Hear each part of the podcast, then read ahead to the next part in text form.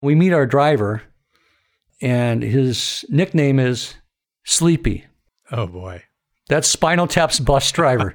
Cut to the x ray vision through the side of the bus. It's everyone in Spinal Tap in their bunks, wide open eyes with this sleepy guy. Anyway, we finished the whole tour and he's letting everybody off the bus and goes, I just want to say something here. I've never done a tour where the band didn't play the movie Spinal Tap.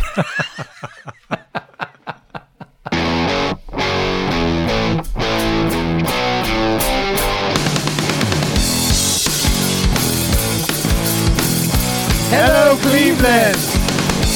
Turn your speakers up to 11 because it's time for Too Much Effing Perspective, the podcast that asks musicians and entertainers to relive their most spinal tap moments when nothing seems to go right and everything gets kinda weird.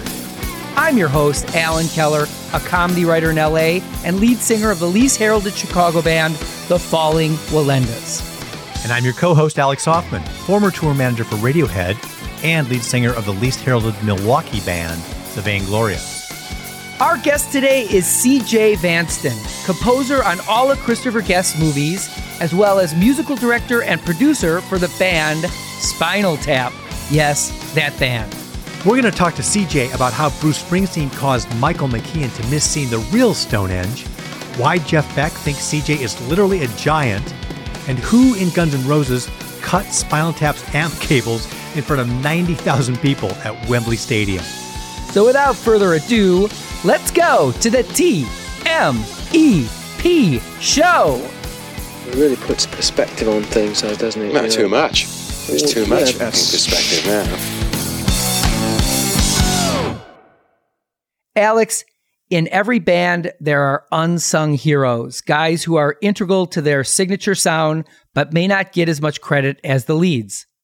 As Aristotle said, the whole is greater than the sum of the parts. And we all know what great bands came out of Athens REM of Montreal, the B 52s, Drive By Truckers. That's Athens, Georgia, Alan. Oh, they're different? Uh, yeah, actually they are. But your point is well taken. Everybody knows who Bono and The Edge from U2 are, but I think many casual fans would have trouble naming bassist Adam Clayton or drummer Larry Mullen Jr., even though they share music credits equally with their more famous bandmates. Today, we're going to chat with a great musician who you could say was the fourth member of the band Spinal Tap, CJ Vanston. CJ's a guy few people know, but who David, Nigel, and Derek probably couldn't live without. I also think he's going to play a huge role in the recently announced sequel, Spinal Tap 2, which we are extremely excited about. Extremely. And look, CJ's also played and recorded with other great people like Prince and Joe Cocker. But his main gig for a quarter century has been Spinal Tap, even though he's relatively unknown. A fact we're going to rectify today. I hope so. And honestly, Alex, although I'm really the voice of this podcast, everyone says that on social, I want our listeners to know that your contribution is valuable as well, albeit less valuable than mine. That's all three of our followers on social have said that. Well, two out of three. At least a majority. The Yeah, majority. we got that. All right. Anyway, Alan, seriously, that statement shows very little perspective, as well as no self awareness, and you hurt my feelings. But we don't have time to get into it right now. All right, then, let's go to my TMEP show and my conversation with CJ Vanston. and not a moment too soon. But first, listeners, please take a minute to follow us on Instagram and Facebook at TMEP Show.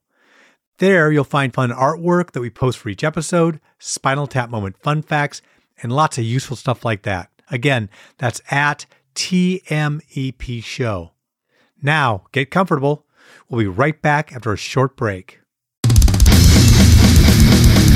Ready for a head-bangingly good time?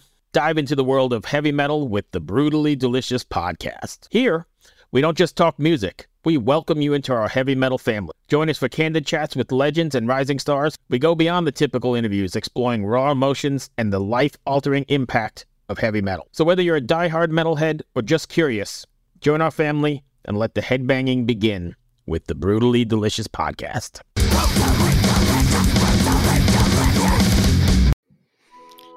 Welcome to us talking about our podcast for a minute. What's the name of that podcast? That's Axe to Grind, uh, and right now you're going to be getting a little little taste of it, right down to the shaky microphone and all. And my name's Bob. And my name's Patrick, and usually we're joined by Tom.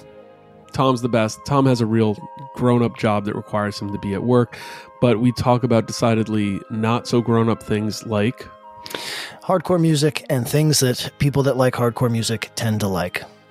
so that could be the latest shows, uh, revisiting classic material, talking about the new classics, um, all the little dorm room nonsense that you imagine from uh, niche music podcasts that, that you either love, want to love, or hate. Yeah, imagine all the emotions that you have towards a genre that that uh, has impacted your life, uh, and then condense them down to an hour to two hours a week. So triangulate your speakers. Think about jumping off the bed, singing along, dancing like an idiot, and listen to Axe Grind podcast.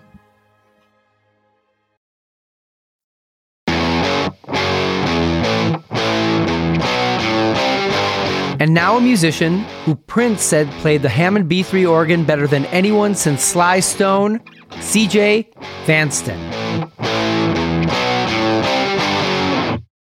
CJ, thank you so much for being here. This is a real thrill to have someone who's on the inside of the Spinal Tap world.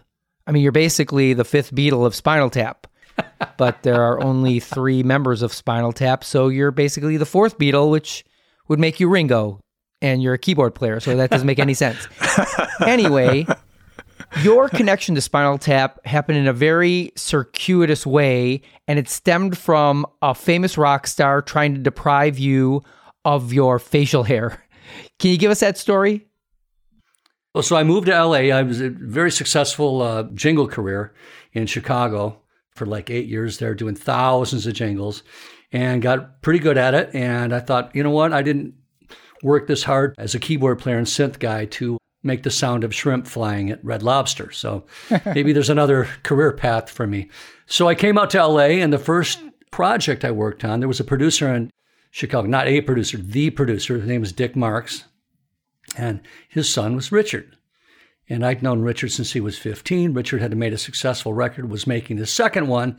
Dick said, "You got to use CJ on a on a song." And he says, "Dad, I'm here in LA. There's a hundred keyboard players out here. Why should I be using this jingle guy?"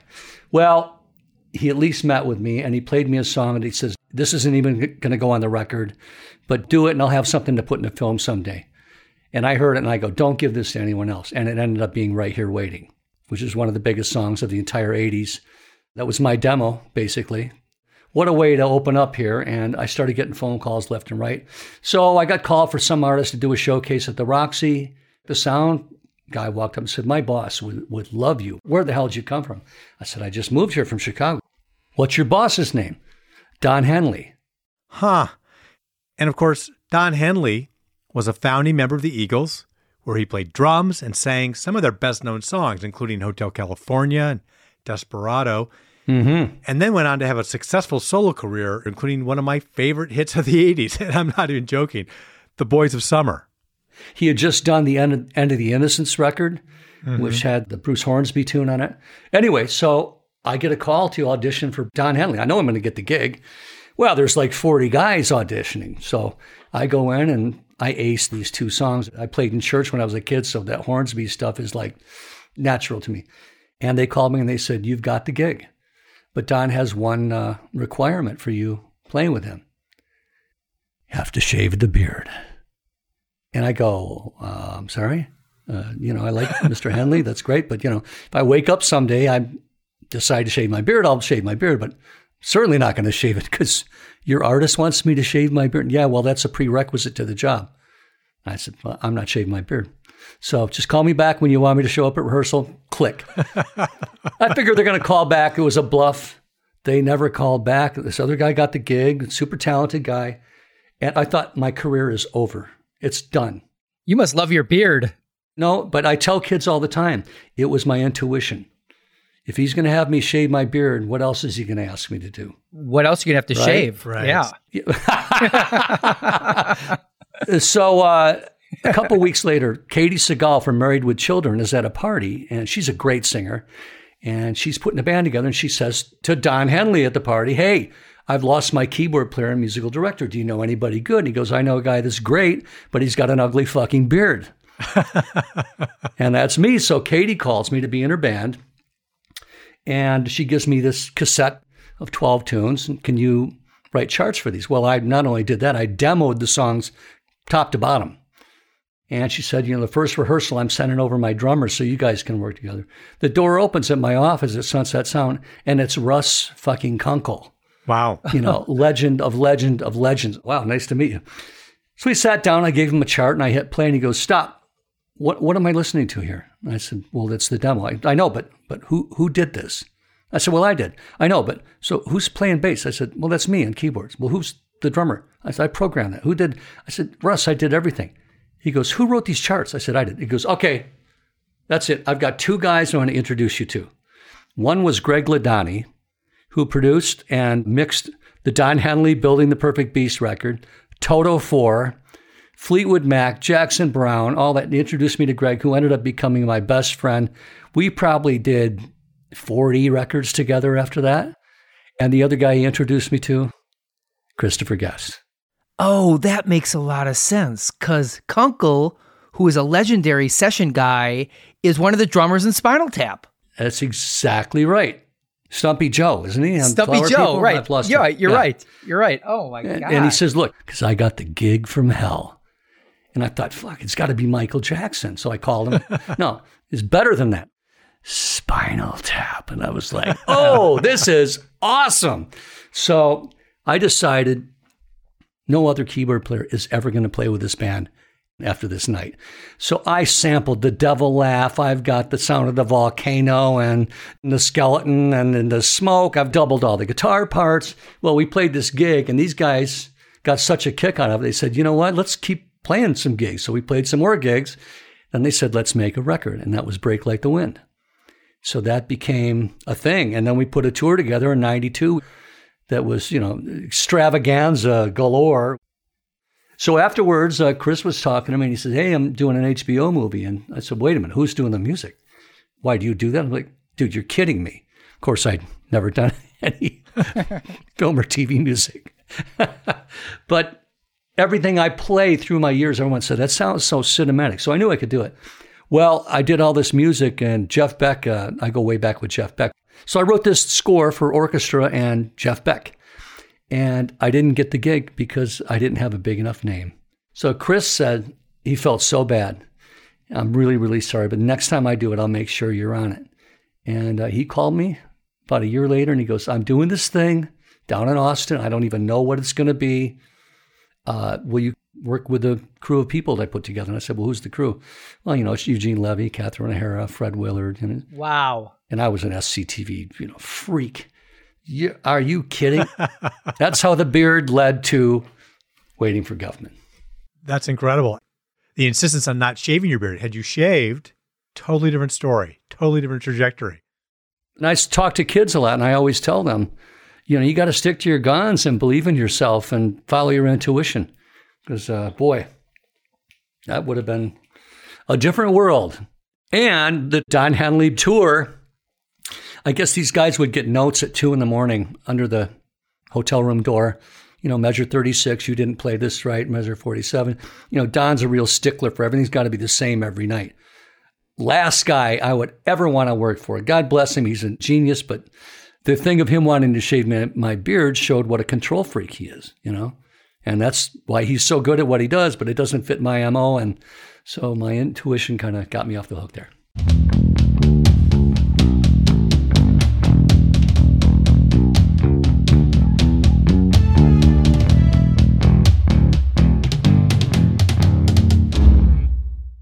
Well, I think you'll appreciate this story. I've told it before, but you know, I have several friends, as you do, who played with Brian Wilson, right? Mm-hmm. And they told me that at a gig at Madison Square Garden, Don Henley brought an album up to Brian. Do you know this story? And he Yes. had, so he asked Brian to sign the album, and Brian signed to a great songwriter, Brian Wilson. And he gives it back Don Henley. And before Don Henley could leave, Brian had second thoughts, and he grabbed it back and he crossed out great and wrote good. Can you imagine Don great. Henley? I'm sorry. Good. Oh, Yeah, it's, right. It's so perfect. So perfect for him, right? Of anyone who's not going to be able to tolerate that, it would be Don Henley. Unbel- It's so poetic. The other one I heard was Bono got to meet him. They did something and Bono walked up, you know, like basically on his knees, like he's meeting the Pope. You've been such an influence on me, you know. I hail you. And if you ever need anything, I'd do anything for you. And Brian's like, oh, yeah, yeah, yeah. Uh, could you give me a Pepsi? There are so many unbelievable stories. Like, I guess uh, they were on tour with Paul Simon, and you know, Paul Simon's kind of curmudgeonly, and it was Brian's birthday, right?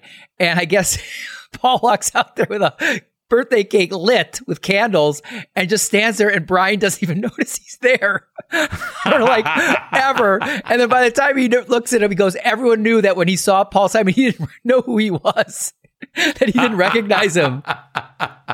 Yeah, just set that right there. All right, thank you. well, you know, that's that's funny. Brian uh, is disarming. He isn't trying to be anybody. He's fucking Brian Wilson.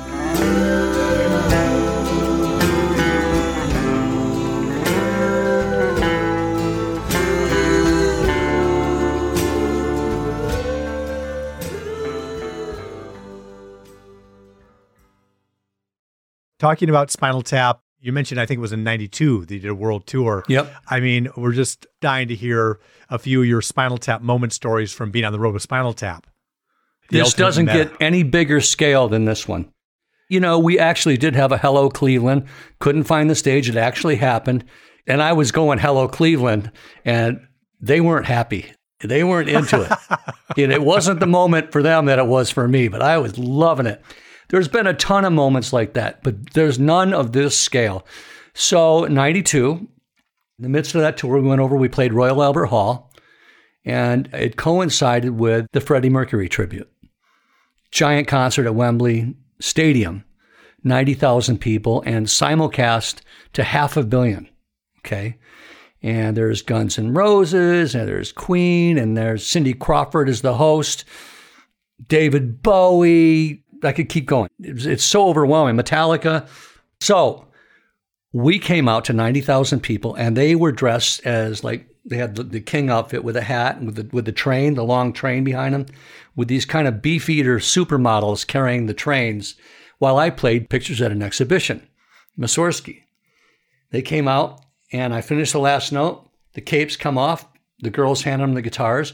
And Nigel opens the song. Do do do do do do do do do do do do do do do do drums. Da da da da da da da da and we're off and going. And Chris goes and he's strumming no sounds coming out. And he turns and looks at me and he goes, I have nothing. I said, Oh, don't fuck with me right now. Do do not. Like you're kidding. And I saw the blood actually drain from his his face. And Chris is a very cool cucumber. So I knew something's wrong. And all of a sudden, here comes the back line guys. Here comes the roadies jumping over the whatevers and running on stage. There must have been 10 guys. Nobody has guitars. Oh no. Derek doesn't have his bass. Michael's guitar is not working. Nobody's guitars are working. And they're running around, and we're standing there with nothing to do in front of half a billion people, simulcast and 90,000 people. We're still waiting to power up our lead guitar player. I want you all to embrace now, but do it safely. That's good. Now you've got to be facing one another. Yeah, that's better. So this bloke walks into a bar. And it feels like No. 40 minutes, of course, when you're standing up there. I think it ended up being, I think it was two minutes and 40 seconds or something like that, but it's an eternity when you're up there. But of course, when you're with Spinal Tap, you can do no wrong. The audience thinks it's part of the thing, right? Part of the act. And they start going, That's awesome. Tap, tap, tap, tap, tap, tap, tap, tap. And the more roadies running around, the more they love it. They're cheering. So finally, they plug him in. Do, do, do, do, do, do, do. We find out later, Slash thought it'd be funny if he tipped somebody in the road crew to clip all the speaker cables. Oh my goodness. That was his little practical joke. That's what I heard. I can't completely corroborate it. That's never been verified. That slash. Well, it may have been with an eyebrow. Put it that way. And okay, here's another one. So we played Glastonbury, and I think that was 176,000 people, and uh, total mud fest out there. They gave us big Wellington boots to wear. It was crazy. And we got done, and we had our little sprinter van to go back to London. And the driver says, "You know, the roads are very, very crowded. Do you mind if I take the back way?" We're like, "No, no." so we take the back way. It just rained, and it's these verdant green hills with sheep, and it's just beautiful driving back. And David St. Hubbins or Michael decided to stay because he wanted to see Springsteen. So it's just me and Chris and Harry, Harry's wife, in the van. And we're driving, everybody's buried in their iPhones at this point. And all of a sudden I look on the hill and I go, guys, guys, guys, look on the hill. It's Stonehenge. Chris goes, I grew up here. That, that's a replica. I said, that's fucking Stonehenge up on the hill. That's Stonehenge. Chris is like, I grew up in London, CJ. That's a replica. That's not it. And finally, I said, turn this fucking van around right now and drive up there and prove me wrong. So the van drives up the hill, and there's a gate that says, Welcome to Stonehenge. It was the real Stonehenge. So we pull up, and nobody's there. It's like 5.05. I run down to the ticket office. I said, five tickets right now. Oh, I'm very sorry. We just closed just a minute ago. And I make like Sam Kinison. I said, you see those two guys behind me? You wonder why your gift shop sells so many goddamn tchotchkes? That's because of them. Open the goddamn velvet rope now. so sure enough, she takes us in there and she goes, you know, you can look at them for a few minutes, but you can't go behind the velvet ropes. I go, come here, come here. You weren't listening to me before. this is Spinal Tap. And she opened the velvet ropes. And next thing you know, we're hugging Stonehenge as Spinal Tap. It was hard to believe it was happening. So we drove back and everybody was like, that was the most amazing experience. And we pull up the hotel and all of a sudden somebody goes, who's going to tell Michael? I don't think he talked for a week. He was so bummed. Anyway, that's kind of Tapian, you know. That is beautiful. That's classic. Yeah, but you know, I mean, think about it this way: for Michael's sake, thousands of years from now, they'll be coming to the Stonehenge pony to honor Springsteen, the monument. Of course they Right? will, because he's There the boss. He's the boss. Come He's on. the boss.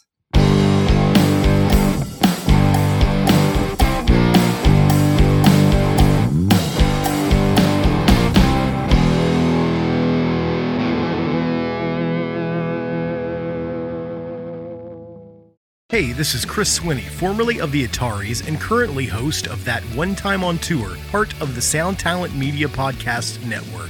Have you ever wondered what it's really like on the road? The highs can be euphoric, but the lows can be crushing. Join me every week as I chat with industry pros about what it's like living out their wildest dream and, in some cases, their worst nightmare. Past guests of the show include members of NoFX, Pennywise, Bad Religion, and more. Listen and subscribe at soundtalentmedia.com. Well, hey, podcast listener. My name is Vince, and I'm the host of a show called The RR Show. It stands for Reddit Readings. We're going to sit down twice a week, and I'm going to bring you the most entertaining stories from all of the best subreddits that exist online. Things like malicious compliance, petty revenge, hey, lady, I don't work here. Oh, there's so much more. Lots of great stories and things you won't believe. Like the one time uh, this dude was caught in a bathroom with his friend and he was slapping them because that was the only way that he could actually legitimately help them. A mall cop comes in with a taser. Oh, yeah, the rest is history. It's to be fun. There's, uh, I don't know, I got like 20 seconds left, so I don't got much more time to tell you another story. But just join me on The RR Show. It's from Evergreen Podcast, produced in partnership with Wessler Media. So, The RR Show. Wherever you get podcasts, subscribe today. And uh, it's like an adult story time. Let's hang out together. The RR Show. Subscribe today wherever you get your podcasts. Hey there, listeners. It's Alex. Did you know that at the end of each episode, we close with an original song from either Alan or me? It's true. So keep listening to hear one from my old band that kind of sort of relates to the theme of this conversation. Now, back to the show. There isn't anyone we're going to have on this show who knows the guys in Spinal Tap like you do, CJ. I mean, you've been on tour with them, on stage, in the studio. Can you tell us what Christopher Guest, Michael McKean, and Harry Shearer are like? I'm doing Chris right now. Yeah, right. He's a very stoic guy, isn't he? Until he utters three words that just flattens everybody. Nobody funnier, nobody funnier. And one of the biggest hearts, just a sweetheart. But yes, you know, he doesn't suffer fools, I would put it that way. He's a man of few words in kind of the public setting. But when he says something, you know, people listen. That's why he's such a good director. I mean, on the set, there's, you know, 100 people running around, and all of a sudden you just hear him go, People? And it's silence, you know? Michael is one of the most intelligent and well read guys I've ever met in my life. He should be the host of Jeopardy. Uh, he's amazing. Uh, Harry, he's the one with the biggest heart. He's so sweet. He's the most jovial, I think. And uh, here's the thing when they walk on stage, the three of them, the audience is like they're seeing the scarecrow, the tin man, and the lion live in front of them. It's that powerful. The looks on their faces is, is just this awestruck. It's like seeing a cartoon character come alive in front of you. Uh, but we played Carnegie Hall, and this is before Mighty Wind came out. Our opening act was The Folksmen. Really? And let's remind our listeners the Folksmen are basically the folk music alter ego of Spinal Tap, right?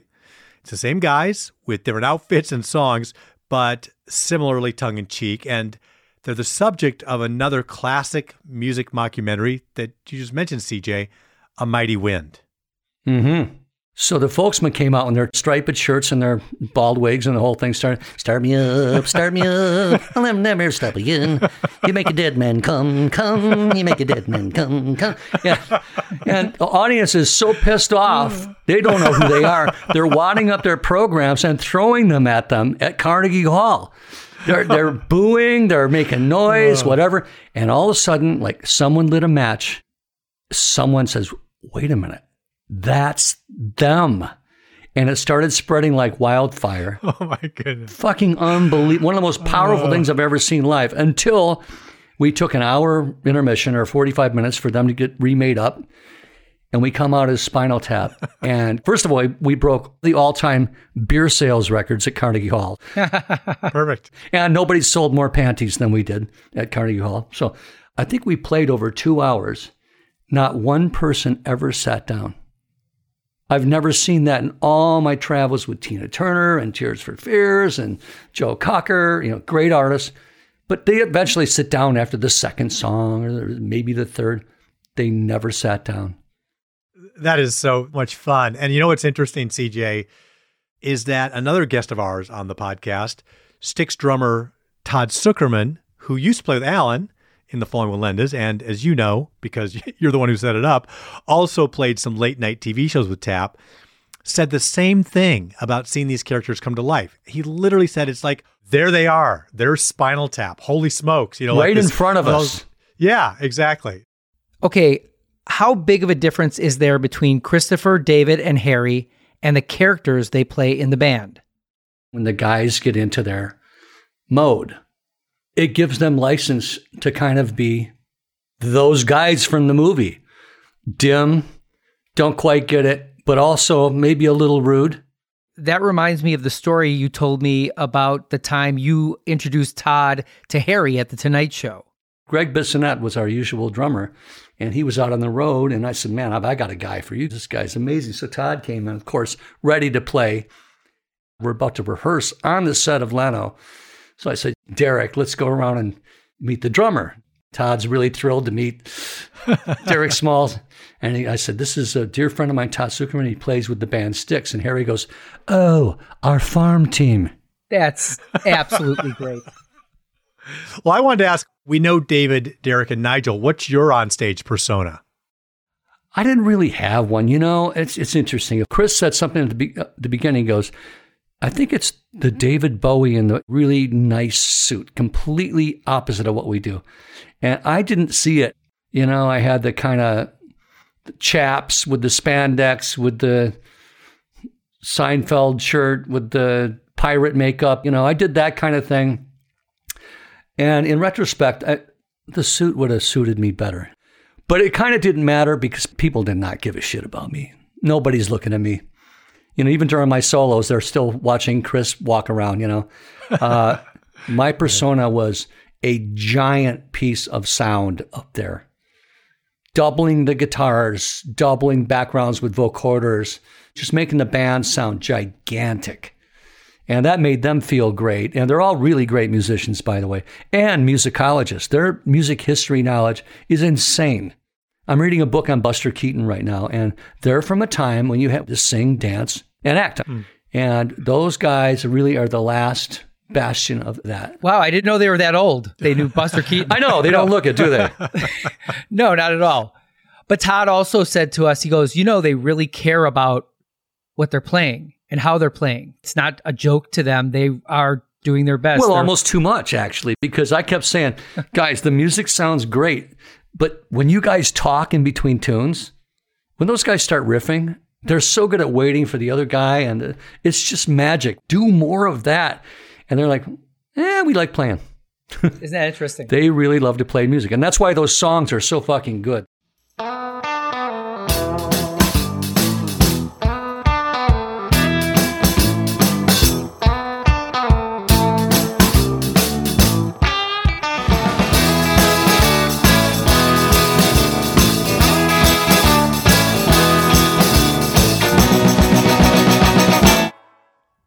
In This Is Spinal Tap, one of the most classic wobblers is Nigel, right? In the dressing room, having a fit about the fact that on the deli tray, the the cold cuts don't fit on the bread. And that really throws him off.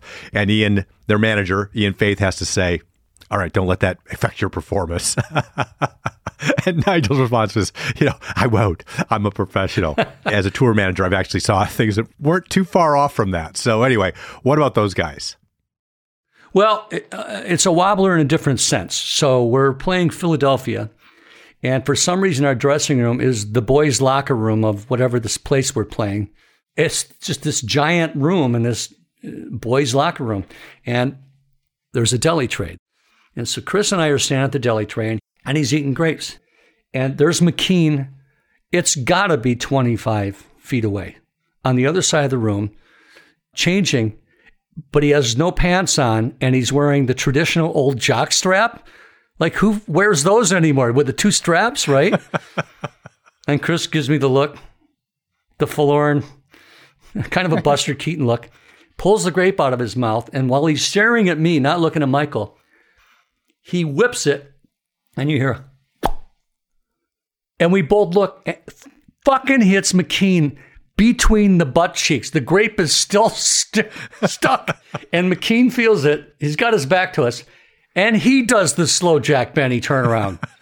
you know, uh, with the deadpan look, he just does the slow turnaround with the grape still in between his butt cheeks. Just it doesn't get any better. you know, and the stuff, by the way, that really makes them laugh for some reason is my 13 year old fart jokes. You know, not the heady stuff. It's the real. So Well, they've been friends forever, right? McKean and Guest, and Yeah. they were in a band together in the '60s. Mm-hmm.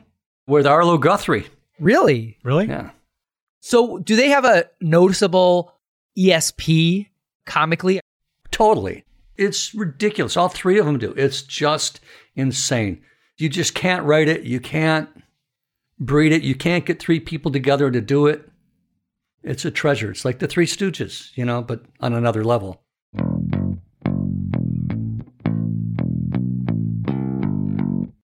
Would love to hear some stories of some of the folks that you've worked with in different capacities. You worked with Prince in some way, but we don't know how. Could you tell us about that? It was all online. Prince had done a song he produced for this artist Martika, and he wasn't happy with the way it came out. I got a call from Bobby Colomby from Sony, and he said, Hey, I got this track that Prince had produced. You want to take a crack? And I said, Hell yeah. So I did this really spacey, dreamy, Bjorky strings, and I did an ending that went for two minutes. Prince flipped over it, and they said, That's the guy. Let's send him another track. I got an email from Prince like, yeah, can you play B3? It's like, can I play B3? Yeah, that's one of my specialties. That's playing with Cocker all those years and everything. So uh, it was another song called Martika's Kitchen on the same record. and I played B3 on that. They sent the tracks to Prince, and I got an email from him saying, Hey, brother, that's the best organ I've heard since Sly and the Family Stone. Whoa. And that was the extent of our relationship. That was it. Well, you mentioned this Jeff Beck story that you said was too long to oh, tell. Oh, man. okay, 81. I'm in a rock band called Trillion in Chicago. And we get called to open for Jeff Beck on the There and Back tour. And that was one of his best records after Blow by Blow. And it was a huge crowd. It was an indoor basketball arena, you know, like Staples Center size. Huge. So that was one of the biggest place I've ever played. So we did our set, and there's Jeff Beck standing on the side of the stage. Oh my God, amazing. I tried to play really well. So we finish our set. We get some folding chairs and sit at the front of house console, and the lights go down and the thing starts off with the Jan Hammer sequence song they start with. And oh my God, it was incredible. Now here's Jeff Beck standing up there, bathed in blue light, playing amazing. They do five or six songs, and I've got the world's worst bladder, and I've got to pee. I've got to pee. I've got. I can't pee while Jeff's playing. Oh, and I'm holding it. Simon Phillips is on drums, and all of a sudden, like magic, drum solo. no offense, Simon.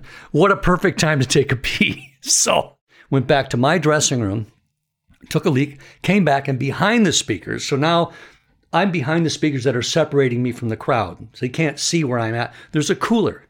And the drums are. This has been going the whole time. I grab a beer, I lean back to take a sip, and there behind the speakers on a ledge, 10 feet above me, is fucking Jeff Beck right, right there, right above my head and he can't see me. He's smoking a cigarette, and he looks like James Bond. He's just so cool. And he's just smoking a cigarette. All of a sudden, he takes his cigarette, throws it down, goes to step on it to put it out. There's no floor there. He falls to the cement. Holy shit. In front of me, almost hits me. And it, it's so loud. And I'm, Jeff Beck's writhing in pain on the cement floor. I walked over and said, Mr. Beck, Mr. Sir, Sir Beck, Mr. Sir Beck, are you okay, sir? And he rolls over and it, he looks like he's been drinking, right? And his pants are ripped from the crotch all the way down to the knee, completely ripped open. Oh, and he's got his underwear underneath and he's like jiffy popping, you know, everything's hanging out there. And so I go, I go, Are you okay? He goes, I ripped my fucking pants. I ripped my fucking pants. And I go, Are you okay to get up? Yeah, yeah, I'm fine. So I pick him up with all my strength, and I'm rock skinny guy, right? Always have been. I get him up, and his pants are fucking hanging; they're ripped apart. I get him up. I got my arm around his waist, and his my hands holding his arm around my neck to hold him up. And the minute I get him up, I go, "He's exactly my size." So now I start taking him around the back of the stage. The roadies are now looking for Jeff. They come running. They think I've beat him up or am kidnapping or something. I go, no, no. He goes, no, it's okay. It's okay. I said, tell Simon to stretch the drum solo. They tell the drum roadie, and he's doing that pull the rubber band, you know, thing. And Simon gets like this proud look. Of, oh, really? now he really starts playing. So now I've got Jeff Beck around my arm, taking back in the dressing room, and I've got a wardrobe trunk. So I go in the wardrobe trunk I pull a pair of purple pants out and I hand it to him, and I hear, I ain't wearing no fucking purple pants. I'm like, well, aren't we the beggar trying to be the chooser? Look at you. Wow. And he gets them back, and then when he gets them back, I see he's standing with, he's got the same skinny legs I got, but the underwear he's got, it looks like he's had them since he was 13. Like the leg holes are three times the size of his legs, and they're like brown BVDs, like the worst underwear. It's like, oh no, I didn't need to see that. Oh. So I reach inside my wardrobe trunk and I go, fuck, I got a pair of black pants. He puts them on and they fit perfect. And he turns around and he goes, What's your name? I said, CJ. He goes, he goes, how do they look? And he turns around like, does my ass look fat in these pants? He does the thing. Like Jeff Beck's like, and by the way, this has been going for like eight minutes now. So he zips him up, and now the roadies take him out and they take him down the hallway. And I'm putting my pants away, and I hear, and all of a sudden I just stop and I go, Jeff Beck is playing fucking guitar in my fucking pants right now. oh my God. I can't wait to tell the band. So I go running out. I go behind the speaker, go around the speaker, run up to the front of the house console, and there's the band sitting there. And one of the guys looks up and he goes, Where the fuck did you go, man? You just missed the greatest drum solo of all time. and I go, oh, guys, I got a little bit of a story for you. He's wearing my fucking pants right now. And so Jeff. Too bad you didn't have a pair of underwear too. oh man, I've got those pants somewhere. And uh, so Jeff threw a party for me afterwards because I saved the day. And wow. we ran into him at the Wembley thing with the uh, the original story I opened with. He was there. I saw him in the bar, the Queen's Bar, and this had been now ten years. And I walked up. I just got my face way too close to him, and he goes, "What?" And I kind of put my hand on my chin, and he goes, "Who are you?" And I just didn't say a word, and I didn't. And all of a sudden, he goes, "Oh my God, you're the giant that picked me up off the floor." And I go, what's that mean? He goes, the way he's been telling the story is this six foot nine giant picked him up because I was so pumped full of adrenaline. And he tells it that the, and Tal Wilkenfeld and Vinnie Colaiuta told me this, that he says that the pants are hanging like a foot off of his toes. And it was like these clown pants or, you know, that's not what happened. So Yeah. anyway, that's my Jeff Beck story.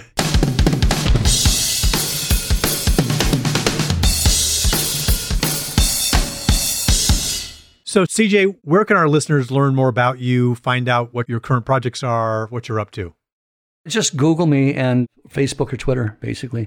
I'm a little bit on Instagram, but not so much a show off on there. So I got to do a plug here. You know, we did his wonderful Derek Smalls project. My God, what a record we made. Right. Uh, Steve Vai, Joe Satriani, Rick Wakeman, Paul Shaffer, Dweezil Zappa, Steve Lukather, uh, David Crosby. I could keep going on. There must be 10 more.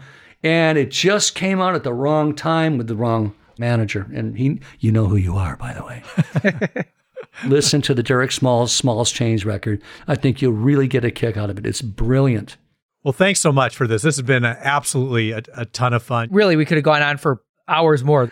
Hey, it was a pleasure, guys. Thanks for having me. It's an honor. You know, you got so many great guests, and I've been the, the witness to so much history here, and it feels good to be able to share it with somebody because one of my goals here in life is I want to leave a lot of these stories behind. So this has given me an outlet to do it. So thank you.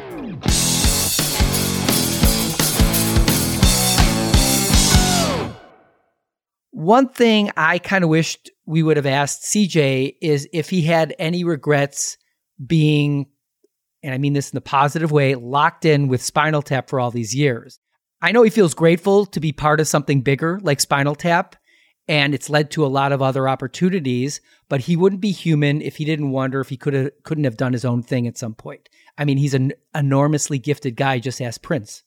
Ugh, I wish we could ask Prince. But with that aside, there's actually a great expression that I've heard. There's no darker place than the edge of the spotlight. And I think that uh, with CJ, it's kind of interesting, right? Because he has had a great career and he's been in a supporting role. There's a lot of longevity in a supporting role. And as he's, case in point, huge artistic contributions when people like CJ are part of a creative project like Spinal Tap. And then let's think about the most famous example of this is, is the band, right? Who backed up Bob Dylan and then became legends in their own right. Yeah, I you know, in my own experience, I know a lot of people in Brian Wilson's band and there's a pop band that's been consumed by Brian Wilson's band called Wondermints. They've had several really great albums on their own, but they are you know, absolutely associated with Brian Wilson after being with them for probably 20 years. And the quintessential example, which is different than the most famous example, right, is the Wrecking Crew that was used on almost every hit record of the 60s and 70s. Few people outside the biz know musicians like Hal Blaine and Carol Kaye and Tommy Tedesco, but they were the life behind I Got You Babe by Sonny and Cher, Good Vibrations by the Beach Boys, Monday Monday by the Mamas and Papas, and hundreds of others. We have our own unsung hero on the staff here, and I'm getting all I'm like getting all all verklempt. But Gretchen Kilby is our producer. I think we have our own wonderment, Alan. She keeps our breath smelling fresh on all of these podcasts. And she's a, she's a wrecking crew. She's a one woman wrecking crew. I agree, Alan. We couldn't do this podcast without her.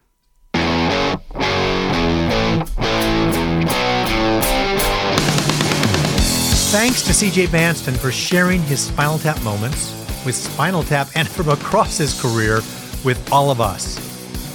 Need a refresher on the movie This is Spinal Tap? Buy it now on Amazon Prime or Apple iTunes. Too Much Effing Perspective is a Milwaukee Talkies original. This episode is edited by Gretchen Kilby, music by J.K. Harrison. Follow, rate, and review this show on Apple Podcasts, Spotify, Amazon Music, or wherever you listen to podcasts. Follow us on Instagram, Facebook, and Twitter at TMEP Show, and visit our website at tmepshow.com.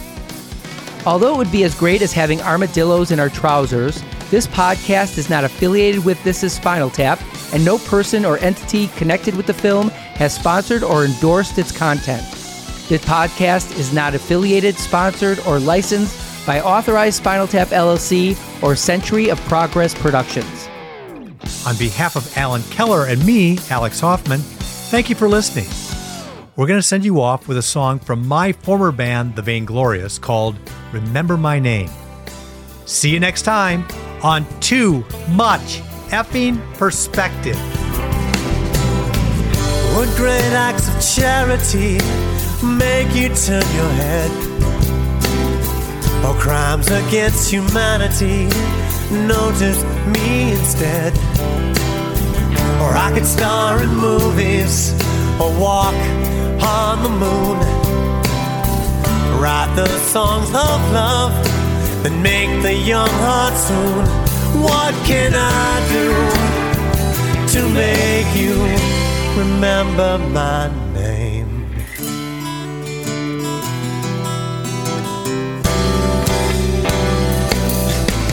Explorations and excursions to the North Pole or Tibet. The kind that make the headlines. Then could you forget? Or a cure for cancer is something I could find.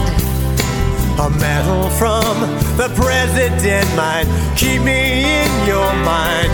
What can I do to make you remember my name? What can I do?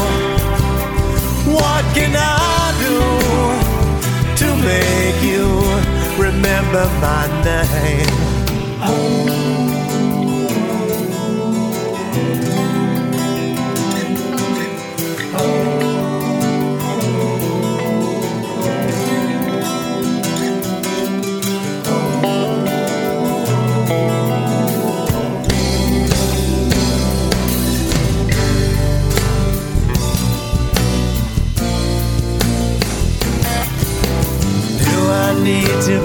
than a man for you to remember who I am?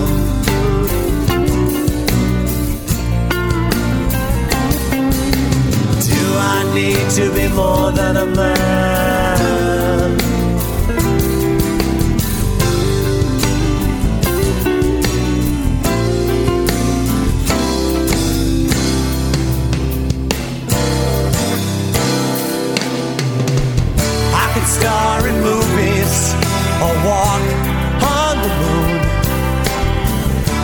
The songs of love that make the young heart swoon.